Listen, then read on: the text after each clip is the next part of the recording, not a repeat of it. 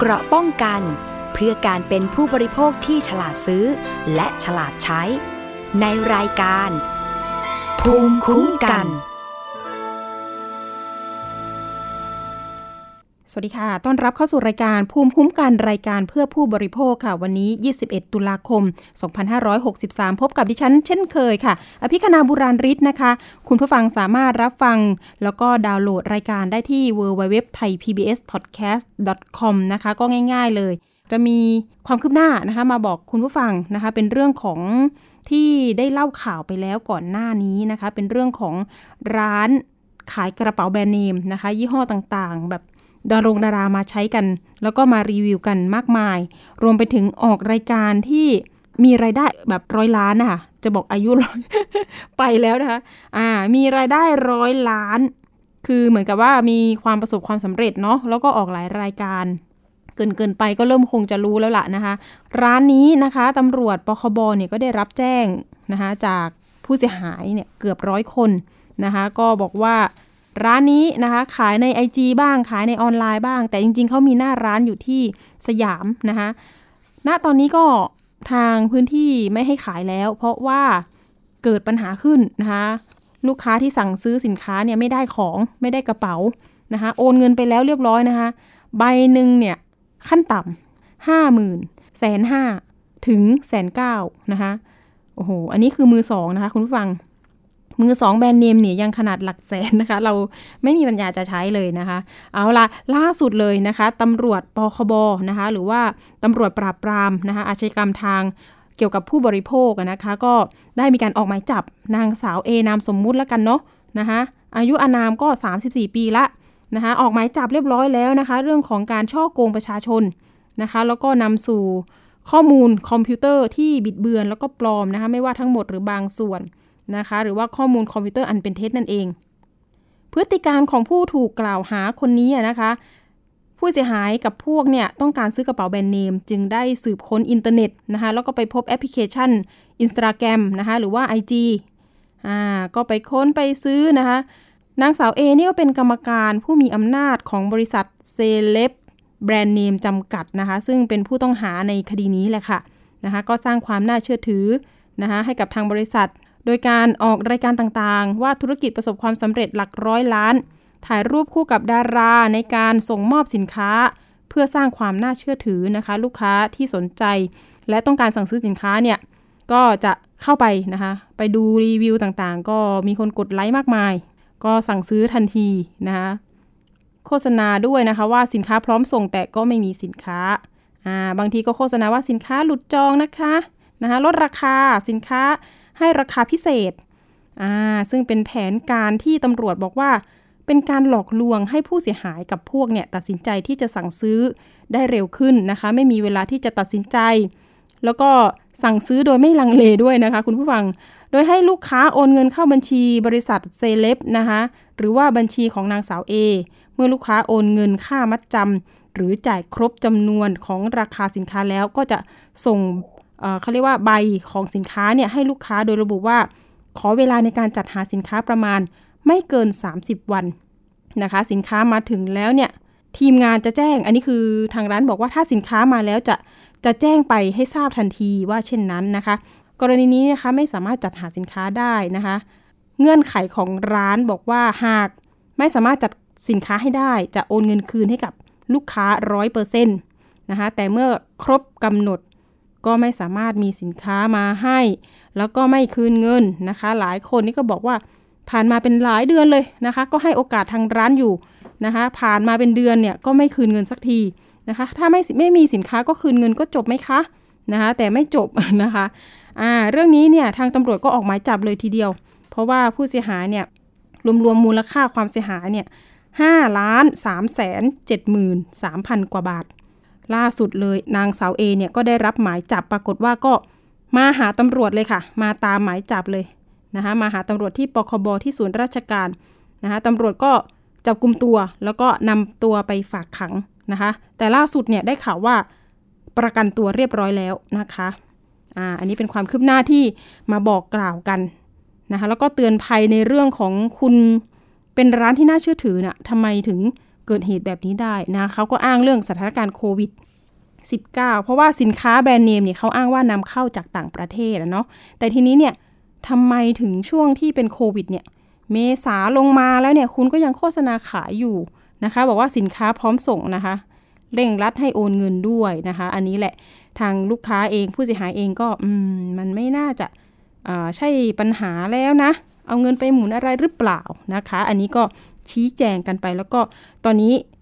กฎหมายก็ดำเนินการเรียบร้อยแล้วนะคะ ยังไงก็ต่อสู้กันต่อไป แล้วก็จะได้เงินคืนหรือเปล่า อันนี้ทางผู้ต้องหาเองเนี่ยก็คงต้องขอเวลานั่นแหละค่ะว่าออขอผ่อนชำระเงินคืนว่าเช่นนั้น จะยอมความกันหรือไม่ อันนี้ก็เป็นอาญาแล้วนะคะ คุณผู้ฟังเป็นคดีอาญานี่ยอมความไม่ได้นะคะ เอาละใครที่เป็นแม่ค้าออนไลน์ หรือว่าดำเนินกิจการในธุรกิจลักษณะนี้ ต้องระวังให้ดีด้วยนะคะ อาจจะถ้าเกิดว่าเราไม่ซื้อตรงหรือไม่มีสินค้าเนี่ยอย่าขายดีกว่าเนาะอย่าขายดีกว่า ถ้าเกิดยังไงก็คืนเงินลูกค้าไปร้อยเปอร์เซ็นต์อะดิฉันว่าถูกต้องแล้วนะคะ เราจะไม่ถูกดำเนินคดี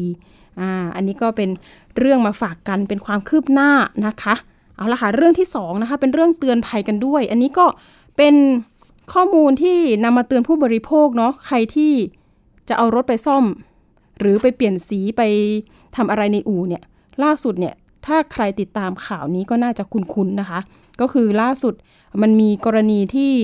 เอารถจะไปเปลี่ยนสีในอู่แห่งหนึ่งนะคะ ย่านรามอินทราปรากฏว่า เจ้าของอู่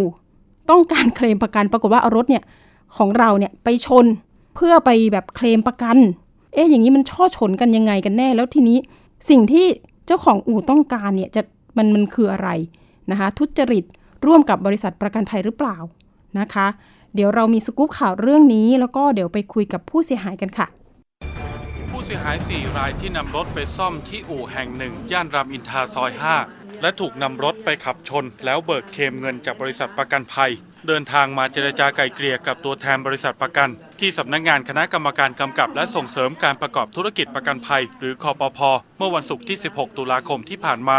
เพื่อเจรจาไกลเกลี่ยค่าเสียหาย ในกรณีที่ผู้ร้องเรียนตั้งข้อสังเกตว่า พนักงานของบริษัทประกันภัย อาจมีส่วนรู้เห็นในการจัดฉากอุบัติเหตุ เพื่อเบิกเคลมเงินประกันกับทางอู่ซ่อมรถหรือไม่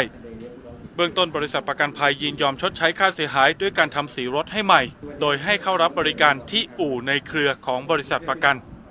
ผู้ร้องเรียนรายหนึ่งให้ข้อมูลว่า เธอเป็นเจ้าของรถยนต์ Honda Jazz สีขาวดำและตั้งใจจะเปลี่ยนสีรถ จึงไปติดต่อที่อู่ซ่อมรถแห่งหนึ่งที่ลามินทาซอย 5 ทางอู่แจ้งราคาทำสี 20,000 บาท แต่หากซื้อประกันภัยกับทางอู่ จะลดราคาทำสีให้เหลือ 10,000 บาท ผู้ร้องเรียนจึงตกลงซื้อประกันกับอู่ซ่อมรถ และนำรถเข้าทำสีเมื่อวันที่ 12 มิถุนายนที่ผ่านมา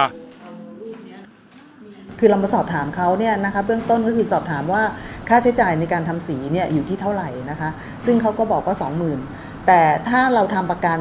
นะคะ ถ้าเราทำประกันกับเขาเนี่ยเขาจะลดค่าทำสีให้กับเราอะเหลืออยู่ที่ 10,000 บาทนะคะ ซึ่งเราก็อุ้ยเราก็ได้ทั้งประกันด้วย เราได้ความคุ้มครองด้วย แล้วก็เราก็จะได้ทำสีใหม่ด้วยนะคะ ก็ซึ่งค่อนข้างที่จะถูกเลยทีเดียว หลังรับรถกลับมาใช้งานในวันที่ 8 สิงหาคม ผู้ร้องเรียนรู้สึกว่ารถมีปัญหาหลายอย่าง ทั้งการทำสีที่ไม่เรียบร้อย ยางที่มีความผิดปกติ และแบตเตอรี่ที่อาจถูกเปลี่ยน จึงสอบถามและตรวจสอบข้อมูลจากหลายแหล่ง จนพบว่าตลอดระยะเวลาเกือบ 2 เดือนที่นำรถเข้าซ่อมที่อู่มีบันทึกว่ารถของผู้ร้องเรียนเกิดอุบัติเหตุ และมีการเบิกเคลมมากถึง 6 ครั้ง คือวันที่ 13 14 และ 20 มิถุนายน และวันที่ 1 วันที่ 2 และวันที่ 9 กรกฎาคม รวมเป็นเงินมูลค่ากว่า 120,000 บาท ผู้ร้องเรียนเกิดข้อสงสัยว่าการที่อู่ซ่อมรถนำรถไปเกิดอุบัติเหตุบ่อยครั้งขนาดนี้ และมีการแอบอ้างปลอมลายมือชื่อว่าเป็นญาติกับเจ้าของรถ เหตุใดตัวแทนบริษัทประกันจึงไม่เกิดความสงสัย หรือตรวจสอบให้ชัดเจนก่อนทำการเบิกเคลมให้ เพราะการกระทำนี้ส่งผลให้ผู้ร้องเรียนเสียประวัติ และอาจจะต้องจ่ายเบี้ยประกันเพิ่มในการทำประกันปีต่อไป พร้อมตั้งข้อสังเกตว่าเจ้าหน้าที่บริษัทประกันมีส่วนรู้เห็นกับทางอู่หรือไม่ ทางบริษัทประกันแจ้งเราว่า ใครชนก็ได้ เพราะว่าไม่ได้ระบุชื่อผู้ขับขี่ในในกรมธรรม์เราเข้าใจได้ว่าโอเคคุณคุณเป็นใครชนก็ได้ แต่ว่าเจ้าของรถเองก็น่าจะต้องรับรู้ด้วยไม่ใช่หรอคะว่าโอเคการการเคลมในแต่ละครั้งอะไรอย่างเงี้ยค่ะไทย PBS ลงพื้นที่ตรวจสอบอู่ซ่อมรถที่ผู้เสียหายนำรถไปส่งซ่อมที่ถนนรามอินทราซอย 5 บว่าปัจจุบันอู่แห่งนี้ปิดทำการและติดป้ายเซ้งกิจการ ทั้งนี้มีข้อมูลว่าเจ้าของอู่ย้ายไปเปิดอู่แห่งใหม่ในซอยเดียวกัน ทีมข่าวจึงไปติดต่อแต่ได้รับการปฏิเสธ เบอร์โทรศัพท์ที่ติดไว้ไม่มีผู้รับสาย จึงใช้วิธีฝากนามบัตร แต่ไม่ได้รับการติดต่อกลับแต่อย่างใดล่าสุดขณะนี้สถานการณ์ทางคดียังไม่เกิดความชัดเจนว่าผู้เสียหายจะต้องแจ้งความที่โรงพักใด ระหว่างโรงพักในพื้นที่ที่อู่ซ่อมรถตั้งอยู่ หรือโรงพักในพื้นที่ที่รถถูกนำไปเกิดเหตุ ประพาสเลิศวิไลไทย PBS รายงาน ค่ะ ก่อนหน้านี้นะคะ ก็ดิฉันเคยเห็นข่าวนี้ โอ้โห ยังคุยกันเลยว่า โอ้โห เนี่ยทำไมไปชนได้ขนาดนี้ ถ้าเป็นรถของเราเองเนี่ย จะทำยังไงนะคะ เพราะว่าเอาออกมาแล้วขับในบนท้องถนนเนี่ยก็ไม่ปกติแล้วค่ะ รถไม่เหมือนเดิมนะคะ หมดสภาพเลย แล้วก็ ตรงนี้นะคะ ผู้เสียหายก็ไม่ได้มีแค่เคสเดียวนะคะมีหลายคนด้วย เอาละเรามีตัวแทนหนึ่งในผู้เสียหายอะนะคะ อยู่ในสายกับเราคุณกัญญนัทแสงไกรชัยกิจนะคะ ตัวแทนผู้เสียหายสวัสดีค่ะ ค่ะสวัสดีค่ะ คุณกัญญนัทนะคะ เจ้าของรถก็คือสีขาวดำก่อนหน้านี้ใช่ไหมคะ ก่อนเอาไปทำสี ค่ะใช่เป็นค่ะสีตอนนี้เป็นสีแดงถูกไหเป็มนคะสีขาว ค่ะใช่ค่ะอ๋อก่อนหน้าที่จะเอาเข้าไปเปลี่ยนซ่อมทำสีใหม่อะนะคะ ก็คือเป็นสีเดิมเป็นสีขาวดำค่ะ ค่ะ แต่ว่าเครื่องอะไรปกติดีทุกอย่างใช่ไหมคะ ยกเว้นที่เราต้องการเปลี่ยนก็คือแค่สีใช่ไหมคะ ใช่ค่ะ ถูกต้องค่ะอืมคือสภาพรถเนี่ยนะคะ ถึงแม้ว่าเราจะใช้งานมาประมาณ เอ่อแปดปีแล้วอะนะคะ แต่ว่าเราก็มีการดูแลรักษาเป็นอย่างดี ไม่เคยเกิดอุบัติเหตุเลยนะคะ ไม่เคยเคลมอะไรเลย แล้วเพียงแต่ว่าเราต้องการจะนำรถเข้าไปเพื่อเปลี่ยนทำสีรถใหม่แค่นั้นเองนะคะอืมคำถามแรกเลยไปเจออู่นี้ได้ยังไงคะ คุณกัญญนัทอู่นี้เป็นเส้นทางที่อยู่ระหว่างเอ่อที่ทำงานน่ะนะคะ กับที่พักที่เราอาศัยอยู่อะค่ะมเราต้องผ่านทุกวันนะคะค่ะทีนี้ในระหว่างทางที่เราผ่านเนี่ย เราก็จะเห็น เอ่อที่หน้าอู่เขาเนี่ยนะคะ มีรถจอดเยอะแยะหลายคันเลยอะค่ะ เหมือนกับดูแล้วน่าจะ ดูน่าเชื่อถืออะนะคะ จะมีรถแท็กซี่มีอะไรไปจอดแบบเยอะมากเลยนะคะ แล้วก็จะมีคนที่อยู่ตรงหน้าอู่เยอะมาก ซึ่งมันก็ทำให้เรารู้สึกว่า เป็นที่น่าสนใจแล้วก็คือถ้ามีแท็กซี่มาเข้ามาทำเนี่ยนะคะอืมน่าจะราคาก็น่าจะไม่แพงด้วยอะนะคะอืมในค่ะความคิดของเราอะค่ะค่ะ จากนั้นเนี่ยประมาณเดือนไหนคะที่เรานำรถเข้าไปทำสี เริ่มแรกประมาณสักปลายเดือน เอ่อ ปลายเดือนพฤษภานะคะปลายเดือนพฤษภาที่เราผ่านเข้าไปแล้วเราก็ไปสอบถามเขาอะนะคะ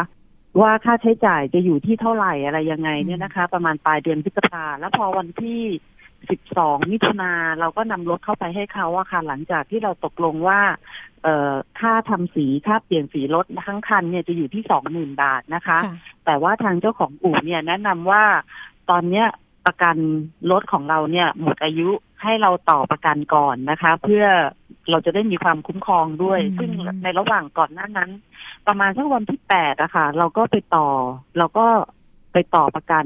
นะคะ เป็นค่ะเป็นประกันชั้นสองบวกอะค่ะ ชั้นสองบวก กับบริษัทค่ะที่เขาแนะนำใช่ค่ะเลยใช่ไหมคะใช่ค่ะ กับบริษัทที่เขาแนะนำค่ะ ค่ะค่ะ แล้วทีนี้ตอนที่เข้าไปครั้งแรกเลยเนี่ยเขาพูดถึงถามถึงประกันเลยไหมว่า มีประกันไหมอะไรอย่างนี้ป่ะคะ ใช่ค่ะเป้าหมายก็คือเข้าเขาไปครั้งแรกเลยที่เขาจะถามก่อนเลยค่ะ ว่าอืมเรามีประกันรถอยู่ไหมเราก็บอกว่าประกันรถของเราขาดแล้ว แต่ว่าเราเนี่ยต้องการที่จะซ่อมและเราก็จะใช้เงินของเราเอง ซึ่งเราก็ไม่ได้คิดว่าเราจะต้องไปเคลมกับประกันอะไรอืมคือก่อนหะน้านั้นเรามีประกันค่ะ แต่ว่าเราเราเราประกันเราหมดอายุไปพอดีอะนะคะค่ะ แต่กรณีถ้าเกิดเราขมีแนะนำเราว่าปกติถ้าเราทำเขาประแนะกันนำว่าให้เราเนี่ยต่อจ้ะประกันก่อนนะคะ ค่ะ ตอนนั้นเอะใจอะไรไหมคะ ก็ไม่ได้เอะใจอะไรนะคะ เพราะว่าอืมคือจริง ๆ แล้วเราก็เราก็คิดที่จะต้องซื้อประกันใหม่อยู่แล้วอะค่ะ แต่แต่เพียงแต่ว่าณณเวลานั้นที่เราเอารถเข้าไปเนี่ย เราเพียงแค่ต้องการจะไปเปลี่ยนสีรถค่ะซึ่งเราก็รู้อยู่แล้วว่าการเปลี่ยนสีรถเนี่ยทั้งคันน่ะนะคะ มันไม่ใช่เป็นการซ่อมแซมรอยค่ะเป็นสีเดิมเนี่ย เราก็อืมเข้าใจได้ว่ามันต้องเป็นค่าใช้จ่ายของตัวเราเองอะค่ะ ไม่ไม่ใช่ค่ะในเรื่องของการเคลมประกันอืมนะคะ ประกันไม่ได้คุ้มครองใช่ไหมคะ อันนี้เราใช่ค่ะทใช่ราบดี อืมแต่ทีนี้ใช่ค่ะหลังจากนั้นเราถึงได้เลือกซื้อประกันเป็นประกันชั้นสองบวกไงคะ เพราะว่าเราถือว่าโอเคเป็นเป็นความคุ้มครองที่ต้องมีคู่กรณีเท่านั้นน่ะนะคะค่ะค่ะทีนี้เราเอารถไปไว้นี่กี่เดือนคะที่เราไปเจอสภาพเอ่อเราเอารถเข้าไปค่ะคือเราเอารถเข้าไปเมื่อวันที่12มิถุนายนนะคะ แล้วเขาก็แจ้งเราว่าประมาณสักเอ่อเอ่อตอนแรกเขาแจ้งเราว่าประมาณเดือนหนึ่งนะคะอืมรถถึงจะเสร็จ เราก็เลยบอกว่า คือเราเราอยากจะได้รถเร็วๆทำทำเร็วกว่านั้นได้ไหม เขาก็บอกว่าประมาณสักสองอาทิตย์อะค่ะสองอาทิตย์นะคะ ให้เราค่ะให้เราเข้าไปรับรถได้ค่ะซึ่งซึ่งพอพอเรานำรถเข้าไปแล้ว หลังจากนั้นประมาณช่วงปลายปลายเดือนเราก็พยายามที่จะโทรติดต่อไปทางอู่อีกครั้งหนึ่งเขาก็จะไม่ค่อยรับสายอะค่ะอืมเราก็คิดว่าโอเคก็คงจะติดงานหรือจะอะไร จนกระแบบเราก็พยายามติดต่อไปหลายครั้งมาก จนวันที่ประมาณสักวันที่ยี่สิบเอ็ดยี่สิบเอ็ดกรกฎาเราก็เลยตัดสินใจ พอเขาไม่รับสายเราก็เลยขับรถเข้าเข้าไปที่อู่อีกครั้งหนึ่งอะนะคะ เพื่อจะไปสอบถามเขาว่ารถของเราเนี่ยมีปัญหาอะไรหรือเปล่า หรือว่าทำไมถึงยังไม่เสร็จอะไรเงี้ยนะคะ ก็ปรากฏว่าเราก็เข้าไปแล้วก็ไปเจอสภาพรถเราที่เหมือนกำลังล้อก็โดนถอดอืมออกมา แล้วก็สภาพรถเหมือนโดนชนมาอะไรอย่างเงี้ยค่ะค่ะ เราก็เลย สงสัยก็ถามเขาเขาก็บอกว่ามันเป็นขั้นตอนในการทำสีรถ ที่จะต้องถอดถอดอุปกรณ์ทั้งหมดออกมานะคะ เราก็รู้สึกไม่ค่อยสบายใจตั้งแต่ตอนนั้นแล้วอะค่ะ แต่ว่าเออรถเราก็อยู่กับเขาอยู่แล้ว แล้วมันก็อยู่ในสภาพแบบนี้ เราก็พยายามที่จะทำใจอะว่าอืมโอเค มันคงจะเป็นขั้นตอนของเขาจริง ๆ อะไรอย่างเงี้ยนะคะค่ะจนกระทั่งหลังจากนั้นแล้วเนี่ยนะคะ ประมาณวันที่ 8 สิงหาเขาถึงได้โทรมาแจ้งให้เราทราบว่าให้เราไปรับรถ ซึ่งตอนนั้นประมาณสักสี่โมงเย็นแล้วค่ะ เราก็เข้าไปรับรถจากเขาอืมที่อู่เขาประมาณหกโมงเย็นนะนะคะค่ะซึ่งณเวลานั้นตอนนั้นเนี่ย มันก็ค่อนข้างที่จะมืดแล้ว แต่ทีนี้ทางเจ้าของอู่ก็บอกว่าไม่เป็นไร ถ้าเกิดว่ามีอะไรข้อที่เราคิดว่าเรายังไม่พอใจอะไรเงี้ยไม่เรียบร้อยตรงไหนเนี่ยนะคะอืมก็ให้ลิสต์รายการออกมา แล้วก็นำรถกลับเข้ามาให้เขาทำได้ใหม่นะคะ ซึ่งวันนั้นเนี่ยเบื้องต้นสิ่งที่เราเห็นนะนะคะ ก็คือสภาพ สีรถนะคะ ข้างนอกเนี่ย ก็เป็นสีแดงไม่เรียบแต่ร้ว่าอยสด้วยภาพภายในอืมรถเนี่ยนะคะ ยังเป็นสีขาวอยู่เลยอะค่ะโอ้โหค่ะ ซึ่งร้านอื่นค่ะแล้ก็วก็คงไม่ใช่อย่างนี้แล้วก็ถูกไหมคะอูอื่นใช่ค่ะอาจจะไม่ทำแบบนี้ใช่ไหมคะ ข้างในใช่ขาวใช่อยู่เลยค่ะข้างนอกแดง ใช่ค่ะ ใช่ค่ะ ตอนนั้นทำยังไงต่อเราก็ถามเขาว่าค่ะ เราก็ถามเขาอะนะคะ ว่าเป็นเพราะอะไรทำไมถึอืงมถึงเฮียถึงไม่ทำ คือตามข้อตกลงที่เราคุยกัน คือทำทั้งภายในภายนอกให้เป็นสี คือสีแดงทั้งคัน ไม่ใช่แบบอย่างนี้เขาก็เลยบอกกับเราบอกว่า เออเผื่อเวลาที่ในอนาคตข้างหน้าเวลาที่เราจะขายรถเขาก็จะได้ทราบว่ารถสีเดิมเราเป็นสีอะไร ซึ่งเราก็แบบงงๆคำตอบของเขาที่ที่เขาแจ้งเรามานะคะ ว่าอืมทำไมจะต้องให้อยากให้เขารู้ว่าสีรถเดิมเป็นอะไรในเมื่อถ้าเกิดว่าในใบแจ้งอะนะคะ ในกรณีที่เราทำสี เปลี่ยนสีเรียบร้อยแล้วเนี่ยค่ะเราก็ต้องไปแจ้งกับทางทะเบียนอยู่แล้วว่าเราได้เปลี่ยนอ๋อสีรถจากเดิมสีขาวเป็นสีแดงถูกต้องไหมคะค่ะ สภาพสีก็ไม่เรียบร้อยนะคะ ระบบไฟฟ้าก็มีมีปัญหานะคะค่ะคือไฟเลี้ยวก็ไม่ติดอะไรอย่างเงี้ยอ๋อแต่วันนั้นนะวันนั้นเนี่ยเราก็มีความรู้สึกว่าเราไปแล้ว แล้วเราก็ไปแท็กซี่ ซึ่งเราเราคิดว่าโอเค ไม่เป็นไรเดี๋ยวเราเอารถกลับมาก่อน เราขอมาลิสต์ดูว่าอืมอะไรที่มันไม่เรียบร้อยแล้วเราจะกลับไปให้เขาช่วยทำให้ใหม่ค่ะนะคะ ซึ่งเราก็เอากลับมาได้แค่สองวัน หลังจากนั้นเราก็เลยโทรหาเขาบอกว่าปลายท่อรถเราก็โดนตัด นะคะอ๋อค่ะโดนตัดออกไปครึ่งหนึ่งเลยอะค่ะ ปลายท่อซึ่งเป็นปลายท่อแต่งอะนะคะ หลังจากนั้นเออเราก็เช็ครายละเอียดทั้งหมด แล้วเราก็โทรไปแจ้งเขาเขาก็บอกว่าให้เอารถเข้ามาได้เลยซ่อมอือฮึแค่วันเดียวก็เสร็จแล้วค่ะเออเราเอารถกลับเข้าไปให้เขาประมาณสักวันที่สิบสิงหานะคะสิงหาแต่หลังจากนั้นที่เขาบอกว่าวันเดียวเสร็จก็กินเวลามาจนกระทั่งเออวันที่ยี่สิบแปดสิงหาค่ะอืมเราถึงได้รับรถอีกครั้งหนึ่งค่ะ นะคะ แต่การรับรถของเราครั้งนี้ก็คือ เราก็ต้องบุกไปจนกระทั่งถึงอู่เขาเหมือนเหมือนเดิมอะค่ะเหมือนว่าเดิมทำไมถึงไม่รับสายเราด้วยอืมแล้วก็ แล้วก็ไม่มีการโทรแจ้งไม่ค่ะอะไรกับเราเลยอะไรเงี้ยนะคะ พอเราไปถึงที่อู่ เราก็เจอรถเราจอดอยู่เขาก็บอกว่าเนี่ยเนี่ยเนี่ยเสร็จแล้ว เดี๋ยวเนี่ยเขากำลังจะโทรหาเราพอดีเลยอืมเราก็เลยโอเคไม่เป็นค่ะไร เราเราก็เห็นแล้วล่ะค่ะว่ามันมีรายละเอียดบางอย่างที่ไม่เรียบร้อยยังไม่เรียบร้อยอยู่เหมือนเดิมอืมเราก็เอารถออกมานะคะ เราก็เอารถออกมา ซึ่งในในระหว่างที่เราเอารถออกมาเนี่ย สภาพรถที่เราเราขับออกมาเนี่ยนะคะพวงมาลัยก็เบี้ยวล้อก็มีปัญหาเหมือนเวลาขับ ขึ้นเนินแค่เนินเล็กๆกันนะคะ ลูกโดดเนี่ยก็อืมก็สะบัดอะค่ะ แล้วก็ระบบไฟฟ้ารอบคันก็ยังมีปัญหาเหมือนเดิม ไฟเลี้ยวก็ไม่ติดนะคะ ค่ะ แล้วก็สัญญาณถอยหลังก็ก็มีปัญหาก็ไม่ค่ะติดอีกเหมือนกันอืมนะคะ แล้วก็ในส่วนเรียอื่กนได้ก็ว่า คือในส่วนเรื่องค่ะค่ะ เรียกได้ว่าเละทั้งคัน สภาพรถแบบแย่มากค่ะใช่ค่ะ ใช่ค่ะ โอ้โหค่ะ เราก็เลยเราก็เลยมีข้อสงสัยว่า เอ๊ะที่เขาบอกเราว่าเขาจะเอาไปเคลมประกันให้เราในเรื่องของ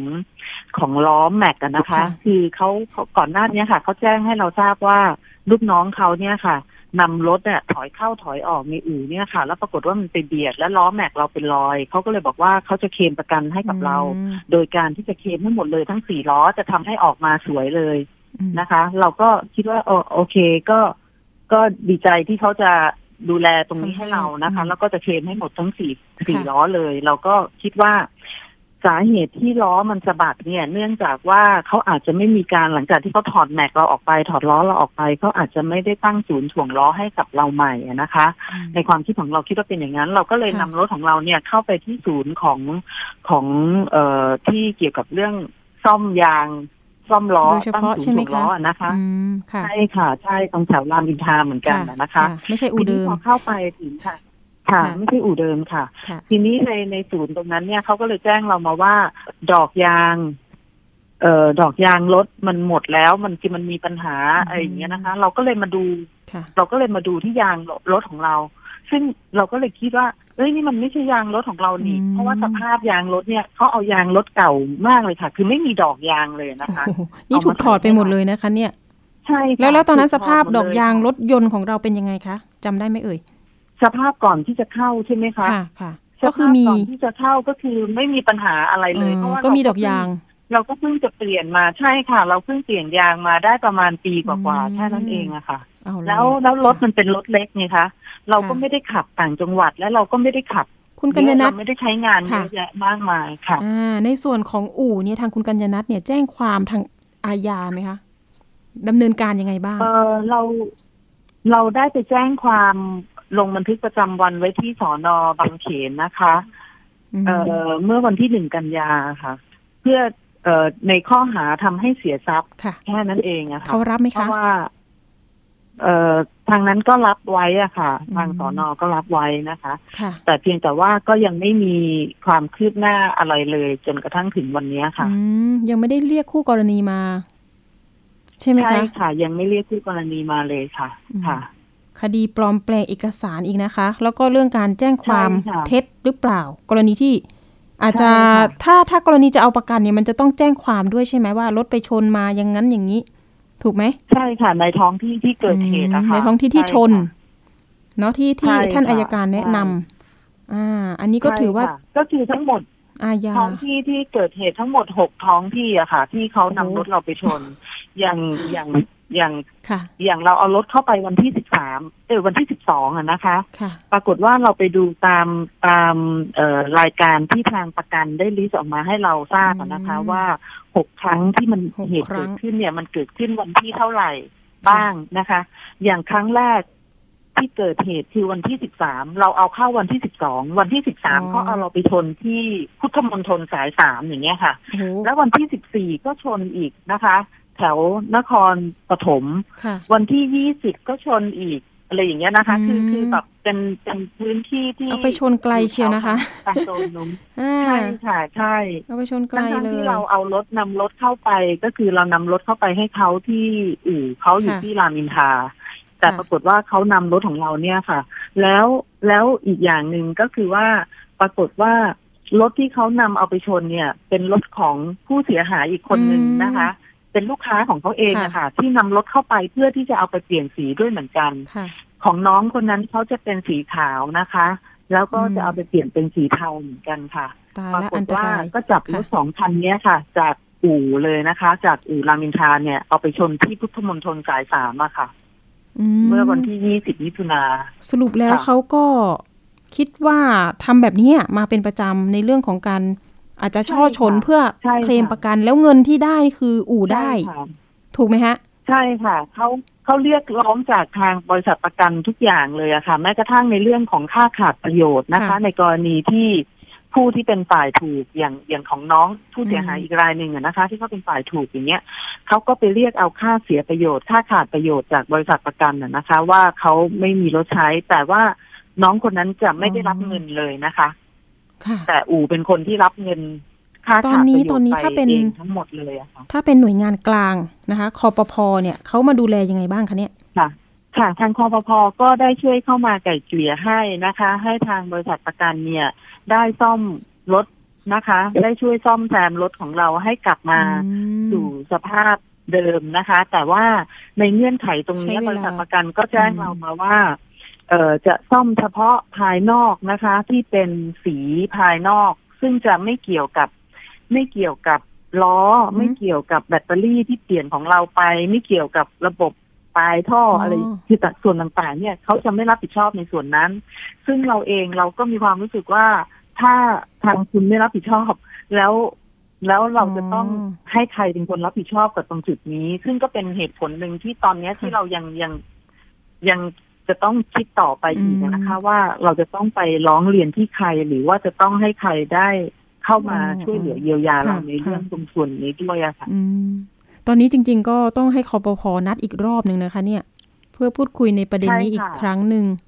เนาะใช่ค่ะจริง ๆ ถ้าใช่ค่ะเกิดทำภาพใช่ค่ะรวมไปเลย ไม่ได้เหรอคะใช่ไหมคะเพราะว่าการจะเทสใช่รถค่ะระบบทั้งหมดนะคะมันก็ต้องค่ะดีทั้งหมดเลยใช่ค่ะเพราะว่าจริง ๆ แล้วการ การที่เขาเอาไปชนเนี่ยเขาไม่ได้ชนแค่เพื่อตั้งเป็นภาพเฉยๆคือเหมือนเบียดอะไรอย่างนี้อืมไม่ใช่นะคะ คือการเอาไปชนตั้งของเขาในแต่ละครั้งด้านหน้าเนี่ยเลยคือชนใช่ไหมจริง ๆ เลยค่ะ ชนจริงๆคือเลยแบบว่ายับเยินนะคะตายใช่ละค่ะคือชนจริงๆทีนี้อืมรถที่มันชนจริง ๆ เนี่ยแล้วมันเป็นรถเล็กขนาดนี้นะคะค่ะค่ะความเสียหายในเครื่องยนต์ในส่วนตรงในส่วนอื่น ซึ่งเราเป็นผู้หญิงเนี่ยอืมคือผู้เสียหายแต่ละคนนะคะ แต่ละรายตอนนี้เป็นผู้หญิงเกือบจะทั้งนั้นเลยค่ะ แล้วทุกคนก็ไม่ได้มีความรู้ในเรื่องของระบบรถนะคะอืมแล้วก็ใช่ใช่ในส่วนต่างๆของรถ ซึ่งมันมันมันก็เป็นอะไรที่พวกเราเนี่ยคงจะอ่าเหมือาอจนจะกับไม่ได้รู้ในเรื่องนี้ไม่รู้จะหาทางออกด้วยวิธีไหนค่ะ ค่ะโอ้โหค่ะนะคะ ตรงนี้เลยอู่ณตอนนี้เอง ย้ายจากจุดเดิมนะคะค่ะไปอีกจุดค่ะหนึ่งนะคะ ผู้บริโภคอาจจะไม่ทราบค่ะก็ได้นะ ว่าเป็นอู่ที่เคยเป็นค่ะข่าวใช่ค่ะเอ่ใช่อค่ะ ตอนนี้หลาย ๆ หลาย ๆ คนอย่างเวลาที่มีมีข่าวออกไปอะนะคะค่ะหลาย ๆ คนก็สอบถามเรามาว่าอู่ทำชื่อไมเราถึงไม่ระบุชื่ออมไปเลยทำไมเราไม่บอกไปเลยว่าเป็นชื่ออะไรแล้วค่ะเขาอะไร ซึ่งเราก็ไม่แน่ใจในเรื่องของกฎหมายว่าอืมการเราก็อยากจะบอกเขาไปเลยเหมือนกันค่ะนะนะจะคะได้ระว่ามัดการระวักงระทำแบบนี้มันเป็นภัยใช่ค่ะ มันถือว่ามันเป็นภัยต่อสังคมมากอืมแล้วซึ่งในปัจจุบันเนี้ยนะคะ อู่นี้ก็ยังเปิดทำการปกติ ค่ะนะคะตอนนี้ย้ายไปตรงไหนแล้วก็เมืคะอนกับจะได้รู้ค่ะ ตอนนี้ก็ยังย้ายไปอยู่ใกล้ๆจากที่เดิมอะค่ะรามอินทราเพียงซอแต่ยว่าห่างจากกันรามอินทราซอยห้าค่ะ ซอยห้าห่างจากซอยห้าไปอีกจะนิสาดนึมางรถเข้าก็อยู่ในซอยห้าเหมือนเดิมอะค่ะอ๋อออยู่แถวแถวๆตอนนี้สถานที่ใหม่จะอยู่ตรงแถวแถวๆสวนสัตว์เพื่อนเดรัจฉานนะคะสวนสัตว์เพื่อนค่ะถ้าเดรัเข้าจฉาจากนปากนะคะปากทางซอยห้านะคะ จะอยู่อืมทางด้านขวามือค่ะ พอตรงเข้าไปเลยทางสวนสัตว์เดรัจฉานอืมไปนะคะ จะอยู่ทางด้านขวามือค่ะค่ะ ตอนนี้ท้ายๆรายการเลยคุณนัทอ่ากัญญนัทอยากให้ฝากถึงผู้บริโภคค่ะนิดนึงที่ไปใช้บริการ แล้วไปเจออู่แบบนี้เราจะต้องแบบดำเนินการยังไงระมัดระวังตัวยังไงเตือนผู้บริโภคหน่อยค่ะค่ะ คือเบื้องต้นนะคะ ในกรณีที่เราจะต้องเอารถเข้าไปทำสีก็อย่างที่ทาง ทางไม่ว่าจะเป็นทางทนายหรือว่าทางคอปพอเองนะคะ ซึ่งก็ให้คำแนะนำมาว่าบางครั้งเนี่ย การที่เขาเสนอราคามาให้กับเราในราคาที่ค่อนข้างที่จะถูกอะนะคะ มันอาจจะมีอะไรบางอย่าง มีเงื่อนงำอะไรบางอย่างที่ทำให้เราต้องระมัดระวังอืมให้มากขึ้นนะคะค่ะแล้วก็ในส่วนของเออการทำประกันการที่เรามีประกันเนี่ยนะคะ บางทีเนี่ย เออเราควรจะเช็คกับทางบริษัทประกันด้วยนะคะ ในระหว่างที่รถเรานำรถไปซ่อม ว่าในระหว่างนั้นเนี่ยนะคะ ทางเอ่ออู่เนี่ยได้มีการเคลมอะไรเพิ่มเติมนอกเหนือจากที่เราได้เหมือนกับถ้าในกรณีที่เรามีการเคลมประกันเข้าไปอะนะคะ เบื้องต้นเนี่ย เราต้องเช็คดูด้วยว่า เอ่ออู่นั้นเนี่ยได้เคลมอะไรเพิ่มเติมไปอีก จากค่ะตรงนั้นด้วยหรือเปล่าค่ะอืมอู่น่าเชื่อถือหรือไม่เนาะใช่ค่ะค่ะ ใช่ค่ะ เอาละเอาละขอบคุณมากแล้วก็เดี๋ยวตามคดีกันอีกครั้งหนึ่งเนาะถ้าเกิดว่ายังไม่คืบหน้านะคะ คุณกัญญนัทประสานค่ะติดต่อทางผู้สื่อข่าวผู้สื่อข่าวของเรามาได้เลยนะคะ คุณประภาสเลิศวิไลได้ค่ะ นะ อาจจะไปตามได้ค่ะตามได้ลุงค่ะคนนั้นถึงบ้าน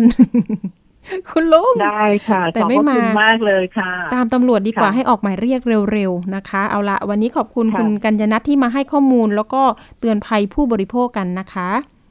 ค่ะ สวัสดีค่ะได้ค่ะขอบพระคุณค่ะค่ะสวัสดีค่ะ อ่า เป็นเหตุการณ์หนึ่งที่เอ่อยาวนานนะคะ เกิดเหตุเนี่ยตั้งแต่มิถุนายนแล้วนะคะรถเละเลยค่ะ ตอนนี้ยังใช้การไม่ได้เลยนะคะ ฝากคอปพอด้วยนะเขาว่าว่าเป็นสื่อกลางเนาะเป็นสื่อกลางเป็นหน่วยงานกลางที่จะเรียกทางประกันมาช่วยซ่อมให้ทั้งหมดเลยนะคะ แต่อันนี้คือซ่อมบางส่วน ทางผู้เสียหายก็ยังยังไม่โอเคเนาะเพราะว่ารถมันก็สภาพไม่เหลือแล้วนะคะ เอาละถ้าใครมีปัญหาเรื่องเกี่ยวกับประกันภัยนะคะ หรือว่ารถยนต์ประมาณแบบนี้นะคะ สายด่วนเลยค่ะ ประกันภัยคอปพนะคะ 1186 นะคะอ่า โทรกันไปได้เลยปรึกษากันก่อนได้เลยคอปพอนะคะ เอาละเรื่องต่อไปเป็นเรื่องมาเตือนภัยกันอีกเหมือนกันนะคะ เรื่องนี้เป็นเพจนะคะหลอกขายบ้านน็อกดาวน์หลอกหรือเปล่าบางคนได้แค่โครงบ้านนะคะ บางคนโอนเงินไปแล้วไม่ได้บ้านนะคะ ตรงนี้แหละค่ะ เกิดเหตุมาเนี่ยก็หลายเดือนนะคะหลายเดือนแล้ว แล้วก็ตอนนี้เนี่ยทางคนที่เป็นเจ้าของเพจก็ยัง ดำเนินการอยู่นะคะ ยังขายอยู่ยังเปิดเพจขายอยู่ก็มีผู้เสียหายเข้าไปดูรีวิวอะไรต่างๆ แต่ทีนี้ผู้เสียหายที่ออกมาร้องเรียนเนี่ยก็บอกว่าทนไม่ไหวละ ต้องออกมาเตือนภัยละตำรวจต้องช่วยละนะคะ เพราะว่าโอนเงินค่ามัดจำบ้านไปเนี่ยสองแสนหกนะคะสองแสนหกหมื่นบาท ได้แค่โครง คานก็ไม่ทำให้ พอโทรไปเนี่ยก็คือบ้านกว่าจะได้เนี่ยกว่าจะมาส่งเนี่ยโทรจิก จิกทุกวันนะคะ ตอนแรกก็นัดวันนั้นวันนี้นะคะ ก็ไม่มาสักทีนะคะ สุดท้ายเนี่ยทนไม่ไหวก็เอาโครงมาส่งเนาะทีนี้ผู้เสียหายบอกว่ามันไม่มีคานนะคะคุณทำคานให้ดิฉันหน่อย บ้านมันจะได้แบบดูแข็งแรงดูปลอดภัยนะคะ ปรากฏว่าช่างบอกยังไงรู้ไหมคะ มาตรฐานผมมีแค่นี้อะครับทำแค่นี้แหละครับ อ่า แล้วก็จ้างช่างที่ไหนไม่รู้มานะคะสองคนมาทำได้วันสองวันก็หายไปเลยนะคะ ปรากฏว่ามารู้ทีหลัง เอ่อเจ้าของเพจคนนั้นไม่จ่ายค่าแรงช่าง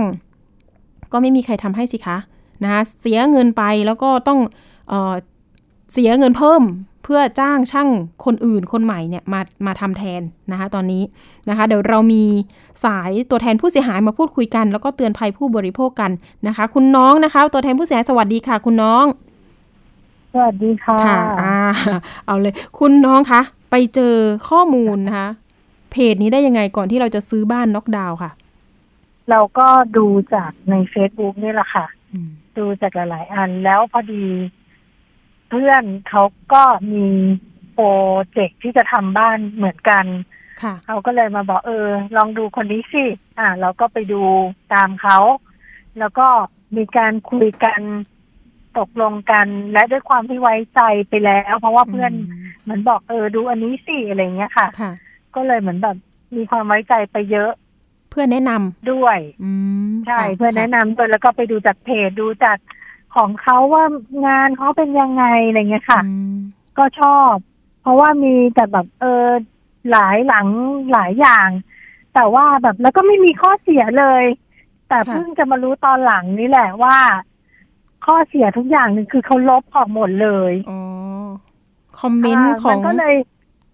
อ่าใช่คอมอย่าเมนงต์ขอเช่งนลูขกองค้าเราเนี่ย เวลาเรามีปัญหาเราไปโพสต์หน้าเพจเขาเขาลบเลย เราก็เลยรู้ว่าอ๋อรู้แล้วว่าทำไมเพจของเขาเนี่ย รู้สึกแบบเออ มีแต่ลูกค้ามาชมชื่นค่ะชมบ้านดีอืมคืออะไรที่ไม่ดีเขาไม่เอาตอขึ้นนนั้นไงคุณมันน้องก็เลยเหมือนแบบโดนหลอกได้ค่ะคุณน้องสั่งบ้านเนี่ยคือราคาขนาดไหนยังไงคะของน้องสั่งสองชั้นอืมหกคูณแปดเมตรค่ะ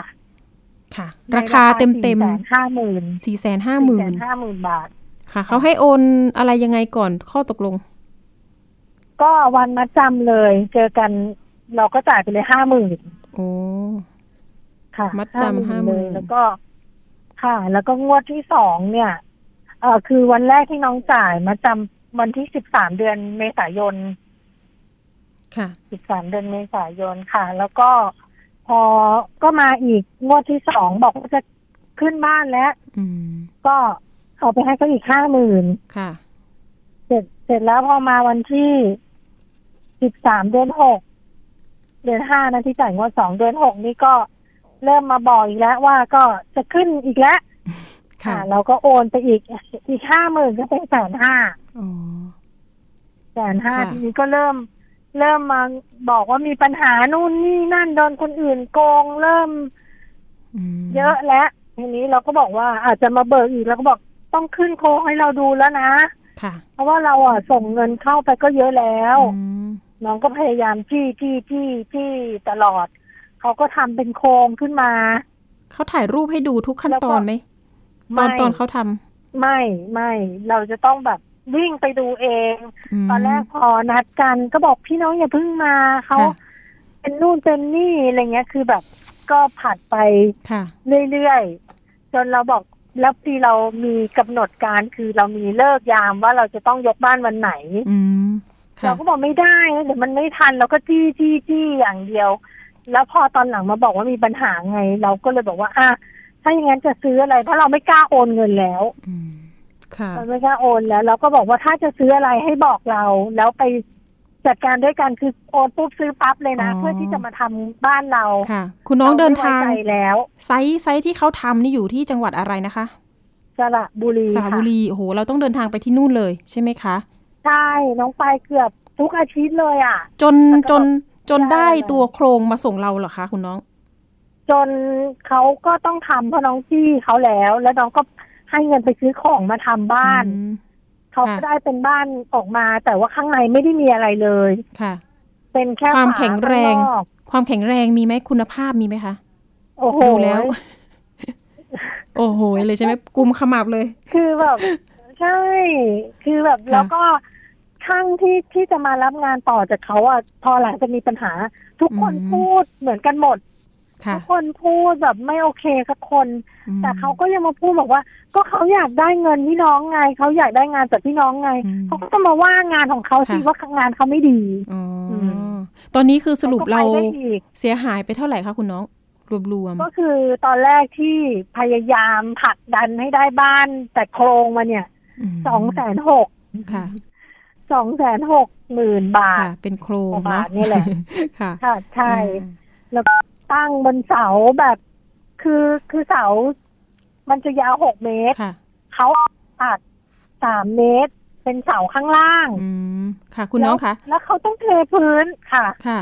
ด้วยด้วยเวลากระชับเนี่ยเอ่อในเรื่องของอ๋อคดีค่คดีเนี่ย เราได้ไปแจ้งความไหมตอนนี้ แจ้งความไม่ได้เพราะน้องได้บ้านมาแล้วอ๋อกลายเป็นแพ่งไปอะไรอย่างนี้เหรอมันใช่ได้ใช่สินค้าต้องฟ้องแล้วอย่างเดียวต้องฟ้องเอาค่ะอืมแต่คนอื่นเห็นว่าใช่ไม่ได้บ้านด้วย ไม่ได้ก็มีหลายก็คมีนเลยอืมอันนี้ก็เป็นคอาที่ญาชัดเขาเจไปนแจ้งความกันแล้วใช่ค่ะค่ะ คุณน้องอยากฝากถึงผู้บริโภคนิดนึงเนาะเป็นยังไงเราอยากเตือนภัยยังไงบ้างเวลาเราซื้ออะไรพวกเนี้ยค่ะ เสียตังค์ไปมัแล้วไม่ได้ยาขกองนะมันมันมันยากมากค่ะ เพราะว่าการที่เขาทำสร้างภาพกับการที่เราเข้าไปเนี่ย มันก็ลำบากเนาะอืมอืมค่ะมันลำบากแต่ว่าอยากจะเปลี่ยนว่าผู้รับเหมาเวลา การที่จะเบิกเงินเนี่ย แบบน้อยลงได้ไหมค่ะอย่างอืนี้มหรือเปล่การส่งงานอะไรอย่างเงี้ยค่ะ ค่ะ คุณภาพด้วยใช่ส่งงานตามอืมอ่าคุณภาพด้วยให้มันโอเคกับเงินที่เราเสียไปค่ะความความด้วยคาดหวังค่ะของเราก็โอ้โห สิ้นไปแล้วหลายเดือนใช่ราพยายามอืมเนอะใช่ค่ะตั้งแต่แบบเดือนสี่อะได้เลย เดี๋ยวมนักส่งข่าวจะบ้นเรจริงๆเดือนเจ็ดเดี๋ยวนักข่าวจะลงพื้นที่ไปดูบ้าน แต่ตอนนี้เสร็จแล้ว อันนั้นคือจ้างค่ะช่างคนอื่นไปค่ะเรียบร้อยแล้วใช่ไหมคะใช่กำลังเออทำอยู่ค่ะทำค่ะไปได้เยอะแล้วค่ะได้ได้เรื่องนี้เดี๋ยวเรามาของเตือนเขาภัยที่หน้าเอามาจอทำคือโครงอย่างเดียวเลยเหมือนแบบโครงไม่มีคานนะคะ คุณผู้ฟังอ่าไปใช่แล้วก็แบบว่าได้คานน้องบอกให้ทำคานก็ไม่มีมาตรฐานมีค่ะแค่นั้นพูดออกมาได้แค่ค่ะนั้นมาตรฐานตอนนี้ก็ต้องระมัดมีแค่นั้นระวังเรื่องเพจนะ เรื่องเพจช่างอาใช่จุดๆใช่ๆนะช่งบ้านน็อกดาวน์ใช่ค่ะห้ง บ้านน็อกหุ้ส่วดาวน์จำกัดช่างอาเออเอาละฝากเตือนกันไประวังระวังไว้ฝากเตือนคุณผู้ฟังใช่ค่ะนะคะ เรื่องบ้านน็อกดาวน์ค่ะซื้อต้องระมัดระวังด้วย ตรวจสอบช่างที่มีคุณภาพ ช่างที่น่าเชื่อถือ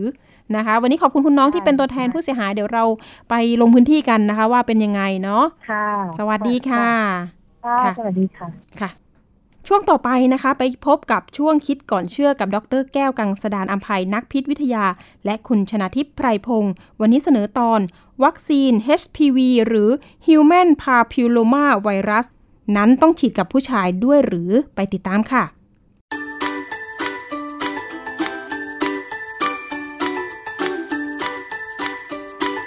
ช่วงคิดก่อนเชื่อ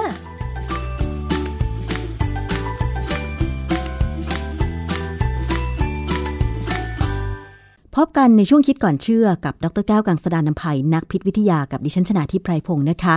วันนี้มาพูดคุยกันเกี่ยวกับเรื่องของเชื้อ HPV ค่ะ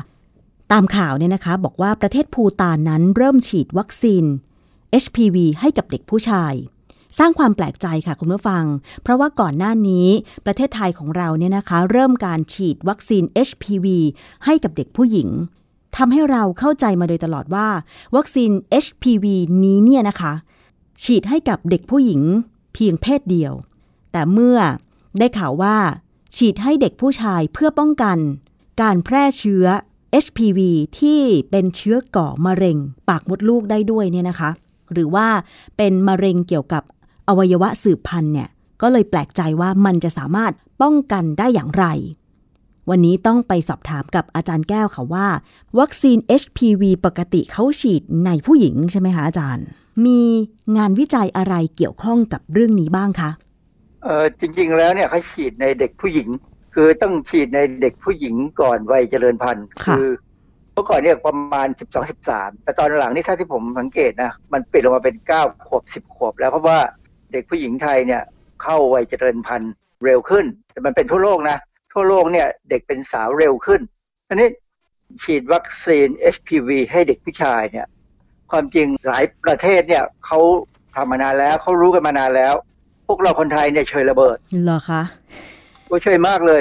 คือผมฟังแล้วผมก็งงว่าเอ๊ะจริงเหรอเพราะว่าเราทราบแค่ว่า HPV หรือ Human Papilloma Virus เนี่ย มันก่อให้เกิดมะเร็งปากมดลูกในผู้หญิงเนี่ยนะค่ะ ส่วนใหญ่เราจะรู้เรื่องแบบนี้ คือสมัยผมยังทำงานอยู่เนี่ย ก็รู้จักพยาบาลที่เขาเป็นอาจารย์ที่สถาบันเหมือนกัน แล้วอาจารย์เนี่ยเวลาว่างๆเขาก็จะไปรับจ็อบพิเศษทำหน้าที่ตรวจไอ้มะเร็งปากมดลูกเนี่ยให้กับผู้หญิงที่เขาทำงานอาบอาบอบนวดนี่แหละอืนะฮะมคือเขาต้องตรวจเป็นประจำก็เราก็รู้แค่ว่าเออมะเร็งพวกเนี้ยไม่เกี่ยวกับผู้ชายค่ะไม่เกี่ยวกับเรา คือมันเป็นเรื่องที่น่าประหลาดนะฮะที่ว่ามีหลายเว็บ กับวิทยุโทรทัศน์หลายสถานีเลยรายงานข่าวเรื่องเนี้ยนะ ว่าภูตานเนี่ยเริ่มฉีดวัคซีน HPV ให้เด็กผู้ชายค่ะเพื่อสกัดการแพร่เชื้อก่อมะเร็งปากมดลูก คือมะเร็งปากมดลูกเนี่ยมันเกิดจากไวรัสซึ่งผู้ชายเป็นคนนำเข้าไป แสดงว่าอะไร แสดงว่าผู้ชายคนนั้นต้องค่อนข้างจะสกปรกอวัยวะเพศจะสกปรก อาจารย์คะ อาจารย์คิดว่าทำไมภูตานถึงฉีดวัคซีน HPV ให้เด็กผู้ชายคะ คือจริง ๆ แล้วเนี่ย HPV เนี่ย มันก่อมะเร็งในผู้ชายได้ด้วยอ๋อเหรอคะนะฮะอันนี้ผมเพิ่งรู้เหมือนกัน แต่ว่าการที่ผู้ชายจะติดเชื้อ HPV เนี่ย ส่วนใหญ่จะลักษณะของการรักร่วมเพศอ๋ออันนี้อีกอันที่สำคัญที่น่าสนใจนะ ข้อมูลหนึ่งเขาบอกว่าในเด็กผู้ชายที่คลิปอวัยวะเพศเนี่ย คือพวกอิสลามเนี่ย การติดเชื้อ HPV เนี่ย ต่ำแสดงว่าอะไร แสดงว่ามันอยู่ที่ ว่าเด็กคนนั้นเนี่ยคือมันจะมีช่วงหนึ่งที่เด็กผู้ชายยังไม่เข้าวัยหนุ่มเนี่ย อาจจะสกปรกค่ะเขาถึงเวลาสอนว่าเวลาอาบน้ำเนี่ยต้องล้างให้หมด ต้องล้างให้สะอาดนะฮะซึ่งอันนี้เป็นเป็นเรื่องที่เป็นลักษณะการความสะอาดของร่างกายของผู้ชายเนี่ยต้องทำให้สะอาดค่ะนะฮะตั้งแต่เริ่มเด็กเลยก็ต้องทำนะฮะ HPV เนี่ยมันเป็นเชื้อไวรัสที่ต่างกับโควิด -19 นะ เพราะว่าโควิด -19 เนี่ยเป็น RNA ไวรัส เป็นซิงเกิลเป็นมีสายเดียว แต่ HPV เนี่ยเป็น DNA ไวรัสซึ่งมีสองสาย เพราะฉะนั้นเนี่ยไอ้เจ้าไวรัสที่เป็น DNA ไวรัสและเป็นสองสายเนี่ยมันจะเข้าไปแทรกใน DNA ของคนที่ติดเชื้อเร็ว เป็นเชื้อที่น่ากลัวมากผมอ่านแล้วโอ้โหมันเพิ่มความเสี่ยงของการเป็นมะเร็งเกี่ยวกับอวัยวะสืบพันธุ์ของผู้หญิง แล้วก็ยังไปเพิ่มการเป็นมะเร็งของอวัยวะเพศของผู้ชาย แล้วก็ที่ทวารหนักค่ะ รวมถึงปากและคอ โอ้เท่าที่ดิฉันได้ข้อมูลมาเนี่ยไวรัส HPV มันก่อให้เกิดโรคเริมใช่ไหมอาจารย์เออไม่ใช่เริม เริมนี่เป็นอีกตัวหนึ่งอ๋อเออไวรัสตัวเนี้ยทำให้เกิดโรคที่เรียกมันเป็นลักษณะเป็นหูดอือฮึเป็นหูดที่อวัยวะเพศของผู้ชาย แล้วก็ที่ทวารหนักอืมเป็นค่ะหลักนะฮะในทั้งผู้หญิงผู้ชายนะทวารหนักนี่ทั้งทั้งผู้หญิงผู้ชาย เพราะว่าอะไร เพราะว่าบางคนเขา เขาร่วมเพศแบบผิดปกติอะแล้วยิ่งปากกับคอเนี่ยหมายความว่าพวกนี้ใช้ปากกับอวัยวะเพศค่ะนะซึ่ง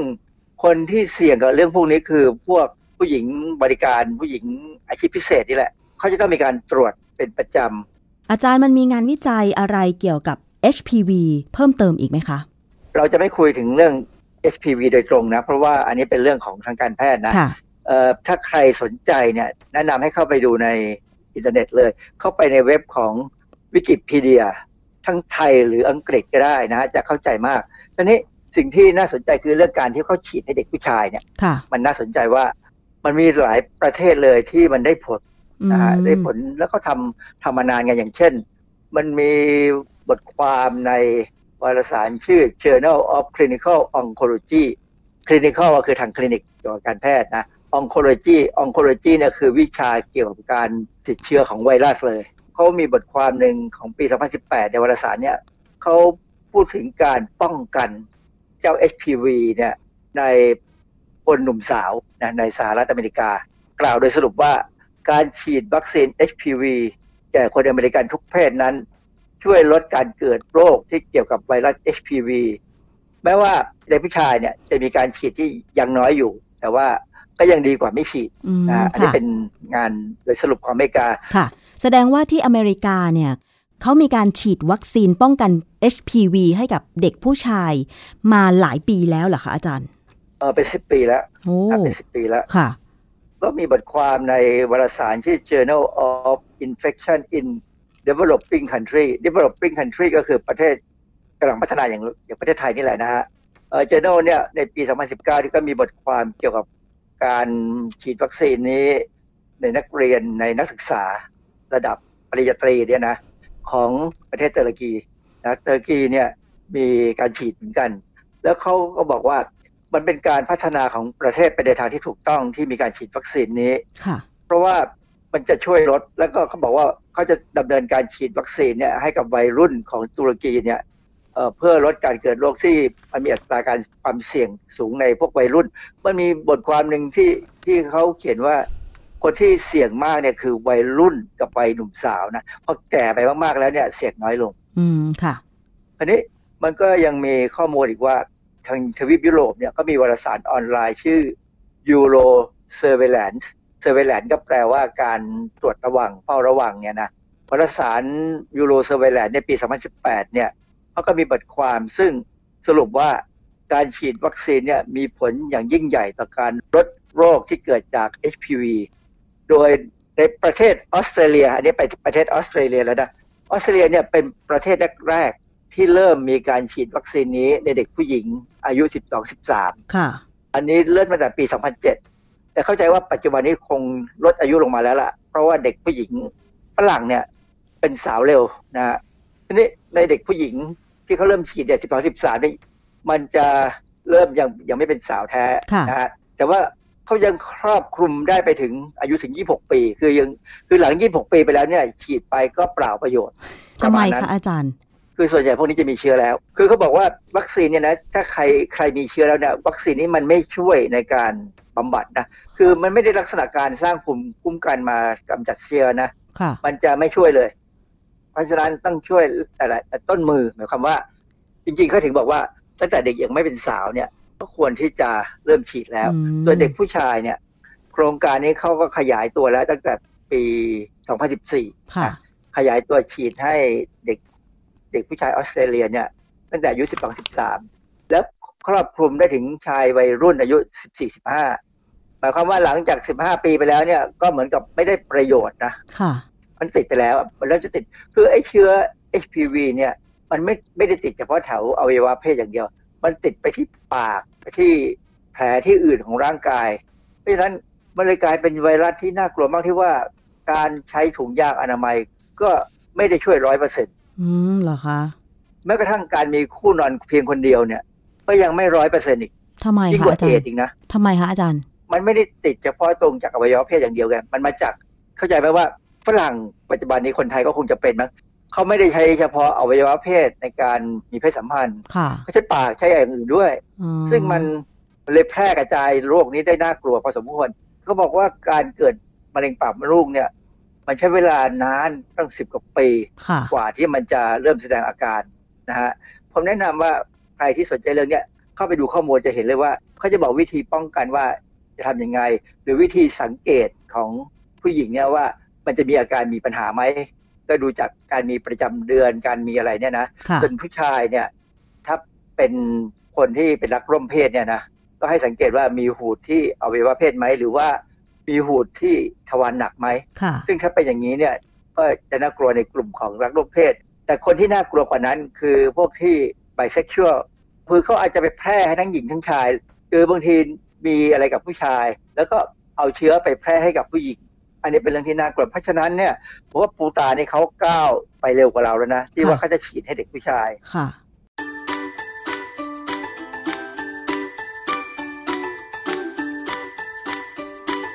ช่วงคิดก่อนเชื่อ